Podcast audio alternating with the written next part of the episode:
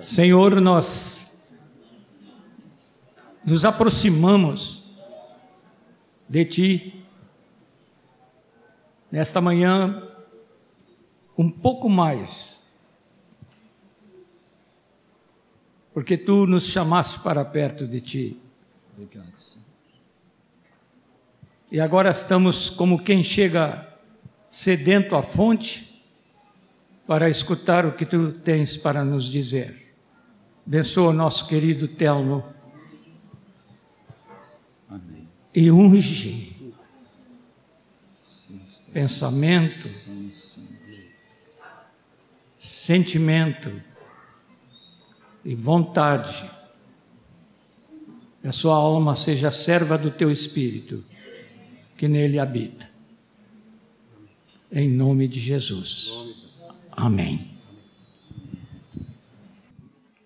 Queria começar perguntando assim, amada igreja, é, o que, que vocês acham que o que é que mais palpita no coração do nosso Deus, mais mexe com Ele, assim, em favor de nós? O que, que vocês acham? Pode dizer. Sentimento dele. Hein? Tá certo, já ouvi aí. Amor. Podemos dizer que é assim mesmo, porque Deus é amor, não é? Diz a palavra dele. E no plano dele, como nós temos estudado e aprendido na Sua palavra, está a família, a sua grande família de muitos filhos semelhantes a Jesus, que são compostas de pequenas famílias, com pai, mãe e filhos nos nossos lares.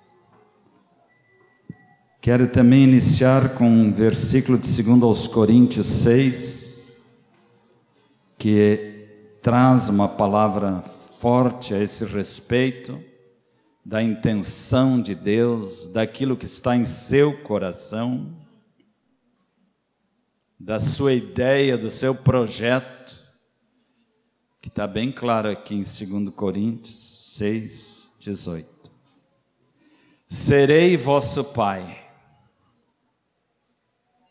e vós sereis para mim filhos e filhas, diz o Senhor Todo-Poderoso. Não é maravilhoso, amada igreja? Amém? Ele está dizendo para cada um de nós: serei vosso Pai, e vós me sereis filhos e filhas, diz o Senhor Todo-Poderoso.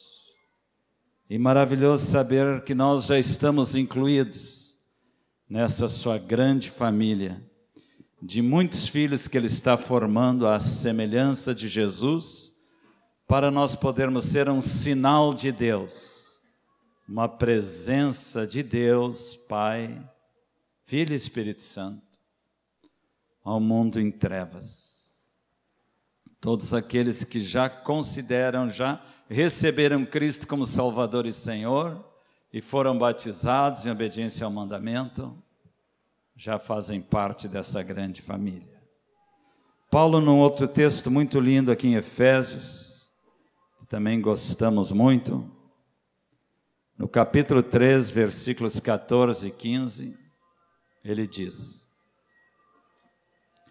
Por esta causa me ponho de joelhos diante do Pai, de quem toma o nome toda a família, tanto no céu como sobre a terra Ficamos até aqui nesses dois versículos.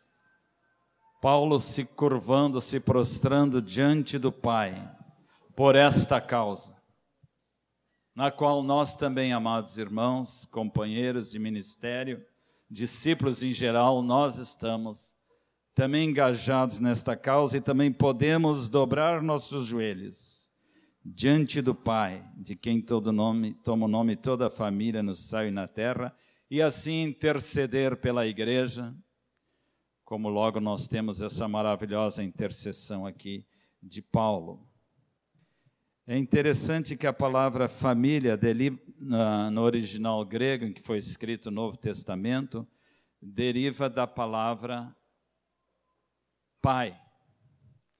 Se nós tivéssemos uma palavra assim semelhante, como no grego é pater, patria, nós diríamos pai, pai milha, se pudéssemos dizer, né? Como se fosse pai milha, porque deriva do pai. Temos a palavra família, mas no grego vem tem a mesma raiz de pai. Então, amados irmãos, minha intenção esta manhã é falarmos um pouco sobre o nosso Pai amado, sobre o nosso Pai querido, para que todos nós possamos ter, por que não, o coração cada vez mais semelhante ao nosso Deus Pai. E é muito importante, então, que entendemos essa paternidade de Deus, que inclui o seu grande amor, seu perdão, sua aceitação de nossas vidas na, suas, na sua família. Porque, na verdade, nós usamos muito a expressão aceitar Jesus, mas, na verdade, é Deus que nos aceita na sua família. É Deus que nos levou ao arrependimento. É Deus que nos levou a receber Cristo como Senhor e Salvador. É Deus que nos levou ao arrependimento, porque é a bondade dele, né? Que nos conduz ao arrependimento. Então nós fomos aceitos na família dele. E já que estamos assim nesta família, é muito importante que nós desenvolvamos relacionamentos familiares.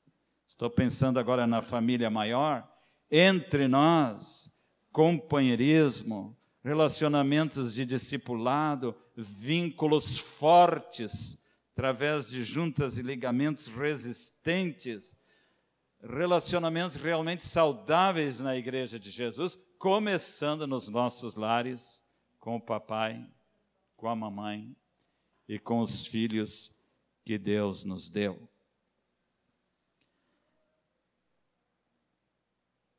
Infelizmente, irmãos, as gerações de hoje têm deturpado grandemente essa ideia de paternidade.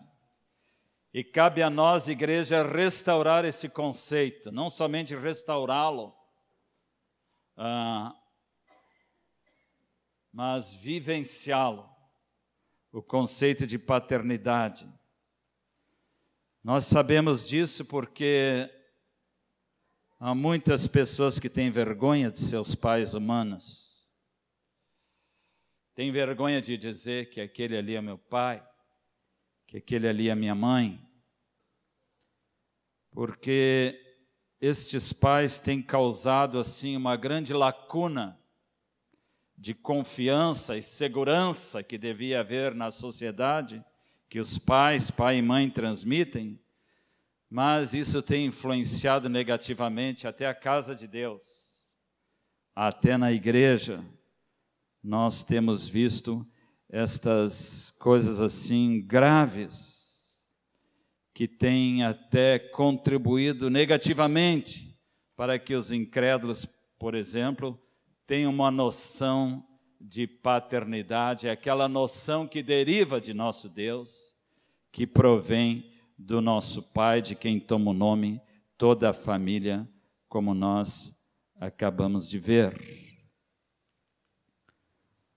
Certa vez fizeram uma pesquisa com mil adolescentes, recente pesquisa, para saber qual o fator mais forte na vida desses adolescentes, tanto para o bem como para o mal. Foi quase unanimidade eles dizerem que foi o pai, pai que eles tiveram. Fator mais forte na vida deles, tanto para o bem como para o mal. Para o mal, nós sabemos tantas histórias tristes nesse mundo, né? Que demonstram assim a, a, a, o próprio caos em que estão muitas famílias por causa da má influência dos pais. Mas que bom que também que há exemplos positivos, principalmente daqueles pais que se converteram e passar a exercer uma influência de verdadeiro pai amoroso, bondoso, protetor, seguro, que transmite isso aos seus filhos. Alguns exemplos negativos de pai que transmite uma péssima imagem do Pai Celeste. Algumas pessoas às vezes não se convertem quando nós vamos falar que Deus é Pai, já se bloqueiam, não é verdade? Que Pai, coisa nenhuma. Já associa com seu Pai e fica difícil evangelizar. Porque vemos assim que há tantos exemplos negativos. Ao Pai distante. E agora, enquanto eu li, uh, menciono essa lista, cada pai se examine. Ao pai distante de seus filhos, ao pai passivo, ao pai autoritário, ao pai abusivo, ao pai ausente, ao pai acusador, ao pai cruel. Pior ainda quando é o fiel cruel. Se diz crente, se diz cristão, mas é cruel. Cuidemos disso para que essas coisas tão negativas da paternidade não penetrem na igreja. E se já tem penetrado, nós, como igreja, como pais responsáveis, vamos afastando essa influência no poder do Espírito Santo. É muito importante para nós entendermos o propósito de Deus, compreendermos isso, que Deus é Pai. Certa vez eu li um livro que me tocou muito, escrito por uma muçulmana convertida. A Ingrid conhece, né? E outros irmãos aqui. O título dele já é muito sugestivo. Atrevi-me a chamar-lhe de pai atrevi-me a chamar-lhe de pai. Por quê? Porque na religião muçulmana eles têm uma noção de um Deus distante, de um Alá distante, de um Deus autoritário, severo, que não tem filho, para eles Deus ter filho é uma heresia, uma abominação, e com isso já rejeito o cerne da mensagem do Evangelho de Deus Pai, que enviou o seu Filho amado para que nós fôssemos salvos. E a irmã Belkis, esse é o nome dela, Belkis, ela era paquistanesa, vivia no Paquistão, e lá recebeu a visita de missionários americanos, um casal que estava evangelizando. E bem informados assim da religião islâmica, eles foram com muita cautela, com muito jeitinho, falando do propósito de Deus e começando corretamente que Deus é Pai, que Deus quer salvar aqueles que estão perdidos, que deixem de ser criaturas distantes do Pai, mas se tornem filhos amados do coração dele, porque o coração do Pai palpita de amor, ferve de amor pelos perdidos. E o interessante é o que mais tocou o coração desta senhora que ainda não era convertida, foi entender que Deus é Pai. E ela, até antes de receber Jesus como Senhor e Salvador, ela recebeu a Deus como Pai amado e amoroso. A conversão dela começou assim, crendo que Deus é Pai, que o amava, que a amava, que queria ter um relacionamento íntimo, pessoal com ela, não aquele Deus distante que era retratado na sua religião, vingador, uh, vingador severo. E quando ela entendeu que o coração de Deus Pai anelava para ter ela bem perto como uma de suas filhas queridas, ela se rendeu ao amor do Pai. Depois, para ela, não foi nada difícil de receber também Jesus Cristo como Senhor e Salvador de sua vida. Aí ela passou a testemunhar a transformação na vida dela, tem viajado por outros países dando esse testemunho, e o seu livro eu recomendo que os irmãos leiam, porque ele é muito importante, muito interessante. Nós, como igreja, temos que entender cada vez maior o papel influenciador na área da paternidade. E nós temos que ser uma comunidade de amor de Deus Pai, do Filho e do Espírito Santo, para o crescimento de todos nós. Uma das coisas que o nosso querido Ion nos contou e Fred tem escrito com respeito à obra de Deus na Suécia, os irmãos já ouviram, estão lembrados, eles estão clamando por papais. Deem-nos pais, precisamos de pais. São convertidos, estão avivados, estão despertados, mas carecem de homens e mulheres mais maduros, pais e mães espirituais, que possam ensinar-lhes com graça e clareza o grande propósito de Deus. Não esqueçam de orar pelo Fred, que está, está sendo um paizão para aquela turma lá na Suécia, e Deus assim suprindo a carência daquela amada igreja de pais espirituais.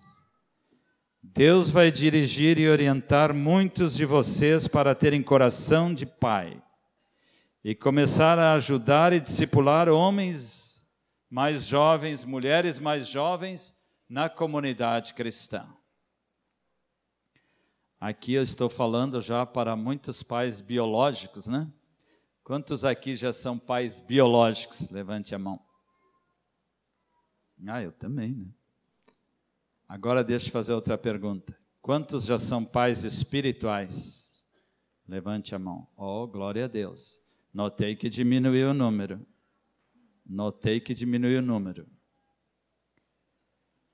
Que Deus possa usar este servo que está falando para vocês, para inculcar, incutir cada vez mais a necessidade de cada um de vocês se tornarem pais espirituais na comunidade cristã para ajudar as pessoas carentes, necessitadas da explanação do Evangelho.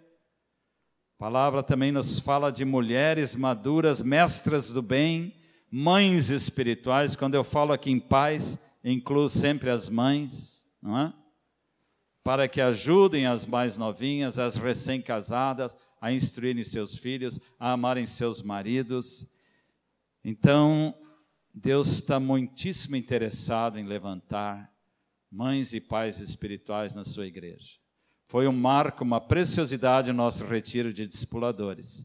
Discipulador é uma palavra que nós usamos, mas eu particularmente acho mais simpática a palavra pai espiritual, ainda que não está nada errado com a palavra discipulador, porque alguém que está discipulando está ajudando, porque a palavra pai espiritual Mãe espiritual nos lembra de um, de um filhinho que precisa ser nutrido, alimentado, tratado, conduzido com amor.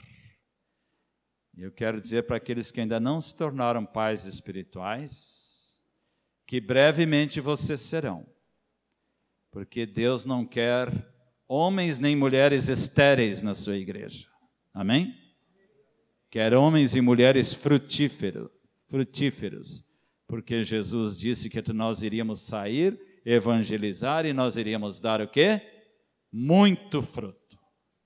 E essa é uma das maiores alegrias que tu e eu podemos ter, querido irmão, querida irmã, quando Deus nos usa como instrumento em suas mãos para levar vidas novas a Cristo, que são batizadas e assim fazem parte da grande família de Deus tornando-se espiritualmente teu filhinho em Cristo, tua filhinha em Cristo. Sei que muitos de vocês já tiveram a alegria de levar vidas a Jesus e agora estão tendo o privilégio de cuidá-las, de nutri-las, de amá-las, de fortalecê-las. Amados, então, é tão importante nós sabermos disso que Deus quer restaurar sua paternidade entre nós. Vocês sabem que Jesus só chamava Deus de de quê? De Pai. Ensinou-nos a orar, Pai nosso que estás nos céus. Sua maravilhosa oração de João 17 e os capítulos que antecedem, Jesus está sempre conversando com Deus de uma maneira íntima, aconchegante, tanto que o termo que ele usava era Abba, que quer dizer papai, paizinho, paizinho em aramaico.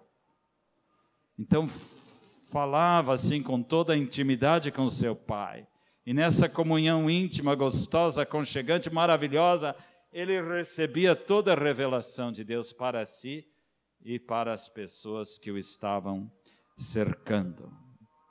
Não podemos mais, queridos irmãos, vivermos independentes uns dos outros. Nós queremos ser igreja família, amém? Amém? Igreja de relacionamentos, não igreja de salão que só tem reunião no salão e depois se despedem e não se encontram toda semana. Preciso novamente de uma injeção no próximo domingo para ficar de novo avivado e durante a semana nada acontece, as vidas não têm grandes modificações porque estão concentradas num, num salão de reuniões e não estão entendendo que o propósito de Deus é que nós vivamos em relacionamentos íntimos profundos, não é, Moisés?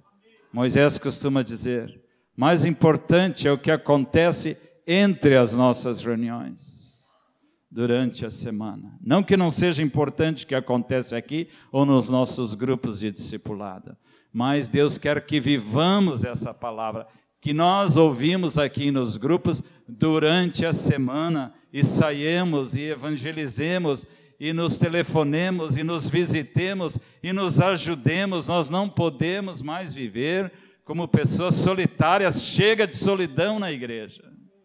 Chega de solidão. A palavra diz que Deus quer que o solitário viva em família. É isso aí. Deus quer, este é seu propósito. E nós precisamos ir cooperando cada vez mais com o nosso Pai, assim como o coração dele arde, ferve, palpita de amor para que seu propósito na, na sua igreja estabeleça, nós, como seus filhos e filhas, temos que cooperar com ele. Temos que pôr a mão no arado e olhar para frente, porque aquele que já botou a mão no arado e olha para trás não está apto, não é digno do reino de Deus. Não sou eu que falo, é Jesus. Então, amados, uma vez que já assumimos um compromisso com Cristo, vamos prosseguir. Tem nos entristecido o fato de irmãos na vida da igreja que não frutificam, que sabem que devem fazê-lo, que sabem que devem evangelizar, que sabem que devem ser instrumentos nas mãos de Deus, mas às vezes não levantam nem o dedo minguinho na direção que Deus os está chamando. E aqui uma advertência para estes, não minha, mas da palavra. Hebreus 5,12. Pois com efeito, quando devi ser mestres, atendendo ao tempo decorrido, tendes novamente necessidade de alguém que vos ensine de novo quais são os princípios elementares dos oráculos de Deus, assim vos tornastes como necessitados de leite e não de alimento sólido. Chega de leitinho, irmãos. Na vida natural isso é tão óbvio. Primeiro o leite de um nenezinho é o leite materno. Depois vai para outros tipos de leite, mingauzinho, maçazinha. Não é, Timóteo? Lelê, estão ali dando maçãzinha para o neném. E assim a criança vai ficando robusta gordinha, forte. Daqui a pouco já vem a papinha de feijão, arroz, um bifezinho suculento, depois de um ano, né? Eu acho, né, Rita? Ou às vezes antes, né? Então a criança, né? Vai desenvolvendo. Esse é o paralelo, a analogia que nós devemos ter na igreja, na família de Deus. A ordem é crescer, a ordem é amadurecer cada vez mais. A ordem é, como disse Paulo, 2 Coríntios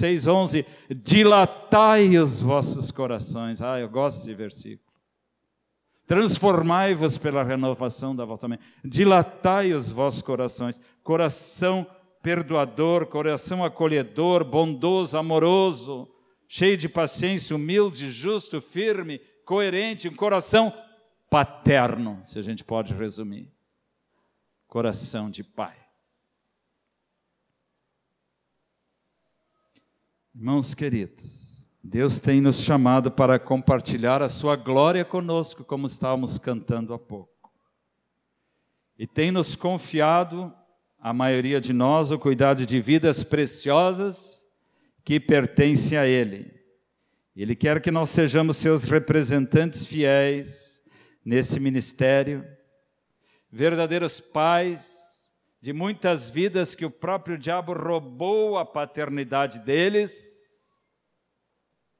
ainda que é um fato terrível que a palavra diz. Vós sois do diabo e o diabo é o vosso pai. Jesus disse isso na cara dos fariseus, e não só dos fariseus, e de todos aqueles que rejeita o conhecimento de Jesus como Senhor e Salvador. Você tem um pai, mas que pai terrível que você tem. Pai que escraviza, um pai que atormenta, um pai que cobra, mas que maravilha que depois que nós encontramos o pai de nosso Senhor Jesus, ou o próprio Jesus, que se chamou também de Pai da eternidade, interessante, né? Jesus Confunde um pouco a nossa teologia, né? Mas Jesus também é o Pai da eternidade, junto com seu Pai eterno. Glória a Deus. É o Filho que também é nosso Pai, é o bom pastor que com carinho conduz as suas ovelhas pelos pastos verdejantes. Paulo tem um texto muito interessante que ele fala em pedagogos ou preceptores no 1 Coríntios 4. Os que estão com a Bíblia, olhem ali comigo. 4,15. Porque ainda que tivesseis milhares de preceptores em Cristo, não teríeis, contudo, muitos pais, pois eu, pelo Evangelho, vos gerei em Jesus Cristo. Preceptores no original grego é pedagogo, interessante, pedagogia, a ciência de conduzir as crianças numa educação saudável. Os pedagogos, os professores, tem muitos irmãos aqui formados em pedagogia. Essa é a palavra preceptor que está aqui. Pedagogo quer dizer aquele que conduz a criança. Interessante, parece que aqui Paulo está identificando a facilidade de sermos pedagogos ou professores, mas depois ele realça, pelo que eu entendo do texto, que o mais importante é que é ser pai. Pois eu, pelo Evangelho, vos gerei em Cristo Jesus. Admoesta-vos, portanto, a que sejais meus imitadores. Ou seja, que vocês também sejam pais como eu, não apenas preceptores, professores, instrutores, pedagogos, que ensinam só para a mente, não para o coração. Paulo está falando, identificado no coração do, de Deus Pai, né? identificado. Lá no versículo 17, ele ainda fala do seu filho amado, Timóteo, por essa causa vos mandei Timóteo, que é meu filho amado e fiel no Senhor, fruto do ministério dele, que deu grande fruto de vidas. Temos duas cartas a Timóteo na Bíblia. Outro apóstolo, no apóstolo também, como Paulo, que evangelizou, ganhou muitas vidas para Jesus. Vamos ver um pouquinho mais do coração de Paulo como pai. Primeira Tessalonicenses capítulo 2, versículo 7 em diante. Embora pudéssemos, como enviados de Cristo, 1 Tessalonicenses 2,7, todos acharam? embora pudéssemos, como enviados de Cristo, exigir de vós a nossa manutenção, todavia nos tornamos dóceis entre vós, qual ama que acaricia aos próprios filhos. Irmãos, que palavra linda, que altruísmo, que coração magnânimo desse homem, que grande coração. Como apóstolo, ele está dizendo que podia até exigir a manutenção financeira da igreja, mas ele não estava em busca de coisas materiais. O que ele queria era o fruto que aumentasse o vosso crédito, isso ele diz lá em, em Filipenses. Que os irmãos tivessem mais fruto espiritual, porque ele sabia que Deus ia suprir suas necessidades materiais. E o importante para ele era se tornar dócil, amoroso, como o Pai Celeste. Aliás, ele faz uma comparação aqui que aparentemente aqui destoa. Ele se compara aqui com uma mãe, já notaram? é que pai e mãe formam uma dupla no reino de Deus, amém? Pai e mãe formam uma dupla quando estão imbuídos do amor de Deus. Então, ele se comparou a uma ama de leite. Naqueles tempos, hoje está mais raro isso aí, não é?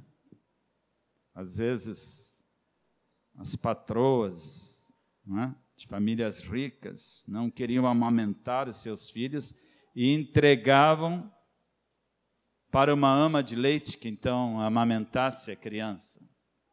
Uma atitude muito negativa, por sinal, né? que a criança precisa do colo materno. Mas Paulo está se comparando a essa ama de leite, ou seja, aquela pessoa que vai nutrir os seus filhinhos renascidos em Cristo Jesus. Uma das palavras do cântico que nós cantamos diz que o Senhor é o El Shaddai. Sabe o que quer dizer El Shaddai? Aquele que te amamenta. Incrível, né? Aquele que te nutre, aquele que te satisfaz com a sua presença, com o leite do seu espírito, da sua palavra. Deus tem prazer de ser o nosso o nosso pai e mãe, se eu podia dizer assim. Tem um texto em Isaías, mas antes de Isaías, só queria comentar uma coisa mais aqui do Paulo. A atitude dele, porque vos recordais, versículo 8, assim querendo-vos muito. Quero destacar algumas coisas do coração desse pai aqui. Querendo-vos muito, quer dizer, ele amava intensamente um pai espiritual, um pai biológico deve amar intensamente seus filhos. Estávamos prontos a oferecer-vos não somente o Evangelho de Deus, mas igualmente a nossa própria vida, ao ponto de dar sua vida pelos seus discípulos, pelos seus filhos espirituais, porque vos tornastes muito amados de nós.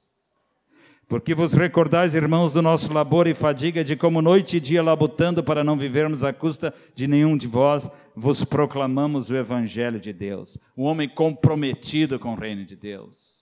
Um pai comprometido, pai carinhoso, um pai amoroso. Vós e Deus sois testemunhas do modo porque piedosa, justa e irrepreensivelmente procedemos em relação a vós outros que credes. E sabeis ainda de que maneira como pai a seus filhos. A cada um de vós exortamos, consolamos e admoestamos para viverdes por modo digno de Deus que vos chama para o seu reino e glória. Aleluia. Ele usa a palavra pai com seus filhos. E falou também de ama como uma mãe que cuida, que abençoa os seus filhos. Há um versículo em Isaías que usa uma figura de Deus Pai como mãe. Interessante esse versículo. Vamos comigo lá no capítulo 66, versículo 13. Olha aqui. Como alguém a quem a sua mãe consola, assim eu vos consolarei, e em Jerusalém vós sereis consolados. Deus se comparando a uma mãe. Certamente porque a mãe tem alguns atributos, algumas diferenças do pai. não é? Que também tocam o nosso coração. A ternura de uma mãe não é a mesma de um pai. O pai transmite outras coisas, transmite proteção, transmite segurança, direção para a família. A mãe é a ternura, é o carinho, é a nutrição diária. Enfim, os dois se complementam de maneira maravilhosa no propósito de Deus. E é sugestivo que o Pai aqui, nosso Deus, está usando essa figura de mãe. Assim eu vos consolarei, como uma mãe consola seus filhos. Ninguém como a mãe, não é? Para consolar um filhinho quando fez um corte no dedo, e ela vai lá tratar, lavar, dar um beijinho, consolar. Ninguém como a mamãe para fazer isso. Jesus usou uma outra figura assim diferente, pelo menos. Ele se comparou a uma galinha, gente. É assim. Lucas 13, 34. Galinha mãe, claro, pelo que ele fala depois ali. O que denota mais uma vez o carinho, né? O carinho de Jesus com os seus. Jerusalém, Jerusalém. Lucas 13, 34. Quando, que matos profetas e apredejas que foram enviados. Quantas vezes quiser reunir teus filhos como a galinha junta-os do seu próprio ninho, debaixo das suas asas, e vós não o quisestes. Em Mateus, no texto paralelo, fala dos pintinhos, como a galinha junta seus pintinhos debaixo das suas asas. Jerusalém estava necessitada do amor de Deus, estava necessitada do carinho do Pai, como de uma mãe.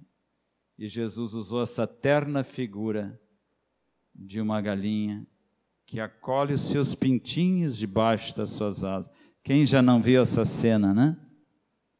Às vezes até gostaria de me sentir, Wilton, como um pintinho assim, conchegante nas asas da galinha, né? Para sentir um pouquinho o que, que aquele bichinho sente.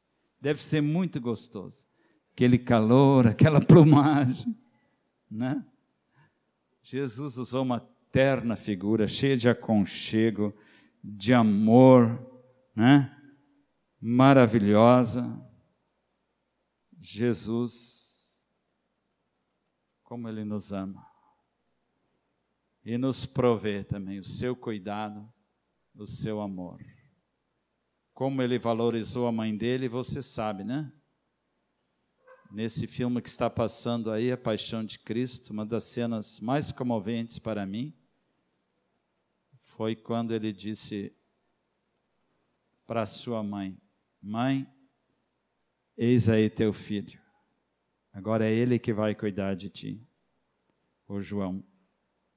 A Maria também precisava agora de um consolo de um homem de Deus.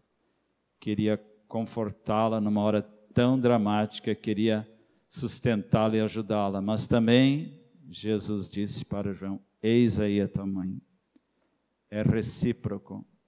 O Senhor está muito interessado que na sua igreja haja esse relacionamento de mães e filhas, mães e filhos, pais e filhas, pais e filhos, para que a gente experimente cada vez mais na vida da sua igreja esse relacionamento tão gostoso, tão amoroso em Cristo Jesus. Amém, amados? Glória a Deus. Paulo usou uma outra figura em Gálatas 4,19, surpreendente. Meus filhos, por quem de novo sofre do, sofro dores de parto. O quê? Um homem sofredor de parto? Deus me livre. Ninguém aqui gostaria, né? Estou falando naturalmente, tá? Agora, espiritualmente, qual é o pai espiritual, qual é o discipulador que não está sofrendo dor de parto de vez em quando, hein? Ai, Jesus, até quando esse discípulozinho vai entender isso? Senhor, até quando ele vai botar em prática o que a tua palavra ensina? Jesus, amado, ajuda-me a não perder paciência com ele. Me segura, Jesus, me segura, Jesus. O Nilson diz, né? Me segura, Jesus, para não me irritar com o discípulozinho. o filhinho que precisa tanto de carinho. Se bem que os discípulos também têm que aprender a considerar seus discipuladores, né? E não serem assim tão chatinhos. Os dois lados têm que aprender. Os dois lados têm que aprender. Amados, queria encerrar essa palavra com um texto de 1 João 2, terminando esse desafio aqui, 12 a 14. Aqui, irmãos, nós temos uma palavra para todos nós. Deus quer que nós cresçamos em tudo. Tu sabes, vocês sabem que João, o amado apóstolo, como pai querido, como pai forte, amoroso que ele era, ele sempre tratava seus os seus discípulos como filhinhos. Me acompanhe aqui, 1 João 2,12. Filhinhos, eu vos escrevo porque os vossos pecados são perdoados por causa do seu nome. Pais, eu vos escrevo porque conheceis aquele que existe desde o princípio. Jovens, eu vos escrevo porque tendes vencido o maligno. E de novo ele repete aos meus filhinhos, pais jovens: Filhinhos, eu vos escrevi porque conheceis o Pai. Pais, eu vos escrevi porque conheceis aquele que existe desde o princípio. Jovens, eu vos escrevi porque sois fortes e a palavra de Deus permanece em vós e tendes vencido o maligno. Não vamos entender tanto esse texto como alguns entendem, também pode ser entendido, eu penso, no sentido assim de, de faixa etária, de idade física. Mas vamos entendê-los assim espiritualmente que aí pode englobar todos nós. Os filhinhos aqui nesse contexto eu entendo que são os novos convertidos, que foram perdoados seus pecados. Aleluia, glória a Deus, Jesus me salvou, Jesus me perdoou, fui lavado no sangue, vou ser batizado. Oh, Jesus, que maravilha, que alegria ter descoberto tão grande salvação. Esse é o filhinho. Hã? E as crianças. Filhinhos e crianças no reino. Mas eles começam aprendendo até chegarem a ser jovens. Aí, para os jovens, ele já dá uma palavra mais forte: Vós tendes vencido o maligno. Felizes os jovens que, tendo se convertido desde a infância, adolescência, ficam firmes quando jovens, ali por 20, 21 anos, né, estão demonstrando que são verdadeiros soldados do rei, vence o inimigo, Lembrando, como disse um irmão lá no retiro ontem, que Satanás já é um inimigo derrotado para sempre e Jesus é para sempre o vencedor. Nós estamos nele. Então, essa nossa vitória tem que ser atualizada todos os dias. E os jovens, os adolescentes que vão crescendo no Senhor, eles vão crescendo, se fortalecendo, ganhando vidas, e quando ganham vidas, eles entram, caem noutra categoria a categoria de pais. Nós temos aqui entre nós jovenzinhos de 15 anos que já são pais. Vocês sabiam? Não estou falando biologicamente, não. Estou falando espiritualmente. Graças a Deus. Jovenzinhos de 15 anos, quem sabe até menos, que já ganharam vidas para Jesus e os estão cuidando deles, os estão nutrindo, os estão fortalecendo. São paizinhos bem jovens, né? Mas já estão experimentando esta alegria da paternidade que Deus quer assim, no clamor do seu coração, que todos nós alcancemos essa paternidade. Pais que realmente conhecem a Deus e que se coloquem à disposição de Deus para servir a sua igreja. Se a maioria dos irmãos fizessem isso, na igreja, em casa, como bons pais, e na sociedade, eu tenho certeza que os nossos problemas sociais iriam cada vez mais desaparecendo e o império de Satanás estaria sendo cada vez mais restringido pelo poder dos pais espirituais que Deus levanta na sua igreja. Então, amados, como estamos estudando aqui, visto que a paternidade é tão crucial, é tão básica, é tão importante para o padrão de Deus, não é? Vamos deixar de ser filhinhos, deixar de ser jovens, vamos deixar de ser eternas crianças, vamos evoluindo, vamos crescendo para nos tornarmos jovens robustos e pais ainda mais fortes. Mas, claro, nós estaremos todos nós passando por esses três estágios aqui. Obedecendo ao que Jesus disse: Aprendei de mim, que sou manso e humilde de coração. Então,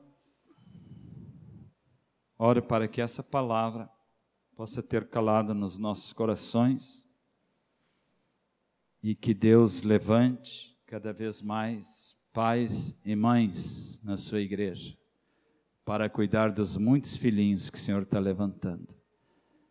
Quantos que ainda não são pais e mães, mas querem ser? Levante a mão. Glória a Deus. Aleluia. Fique de mão levantados. Nós que já somos pais e mães, vamos orar por eles. Vamos orar por eles. Que se cumpra esse desejo no coração de vocês Vamos orar. Você que quer ser pai e mãe, coloque agora a tua mão no teu coração e diga assim para o Pai: Pai amado, me dá um coração igual ao teu. Coração de pai. Coração amoroso, perdoador, um coração que sabe consolar, que sabe conduzir, que sabe ajudar as pessoas não há maior alegria, diz a tua palavra, quando os meus filhinhos andam na verdade e te obedecem e amadurecem. Senhor, eu quero amadurecer para ti. Eu quero deixar de ser criancinha e quero me tornar um pai para ajudar outras vidas, levando-as a Jesus e instruindo-as no caminho do Senhor Jesus. Muito obrigado, Senhor, que tu estás ouvindo a minha súplica e eu confio, Senhor, que logo tu me darás muitas vidas para eu ganhar e para eu cuidar. E também participar dessa alegria de conduzir teus filhinhos no caminho da verdade. Muito obrigado, Jesus. Amém. Gostaria de cantar com vocês um cântico que diz isso aí que nós falamos agora no final. Dá-me um coração igual ao teu, Jesus coração de pai, coração igual ao de Jesus. Vamos ficar de pé e vamos fazer dessa canção a nossa oração agora. E eu sei que Deus vai continuar operando na sua amada igreja.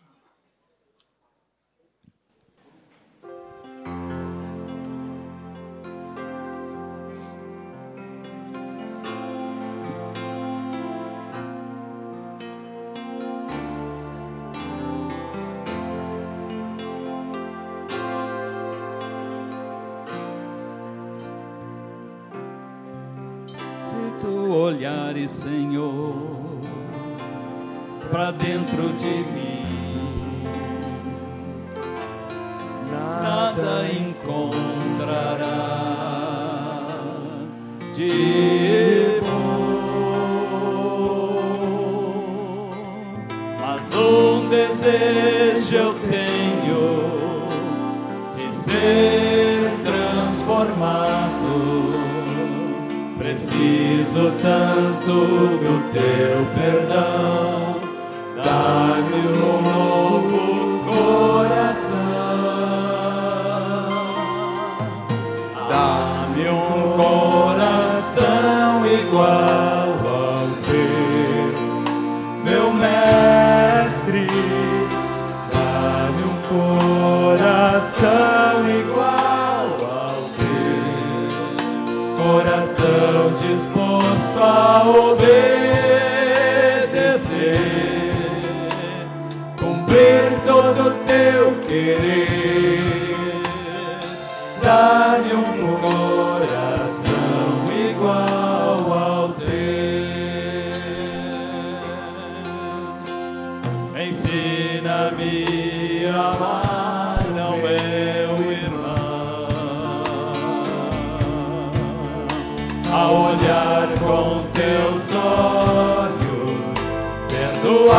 compter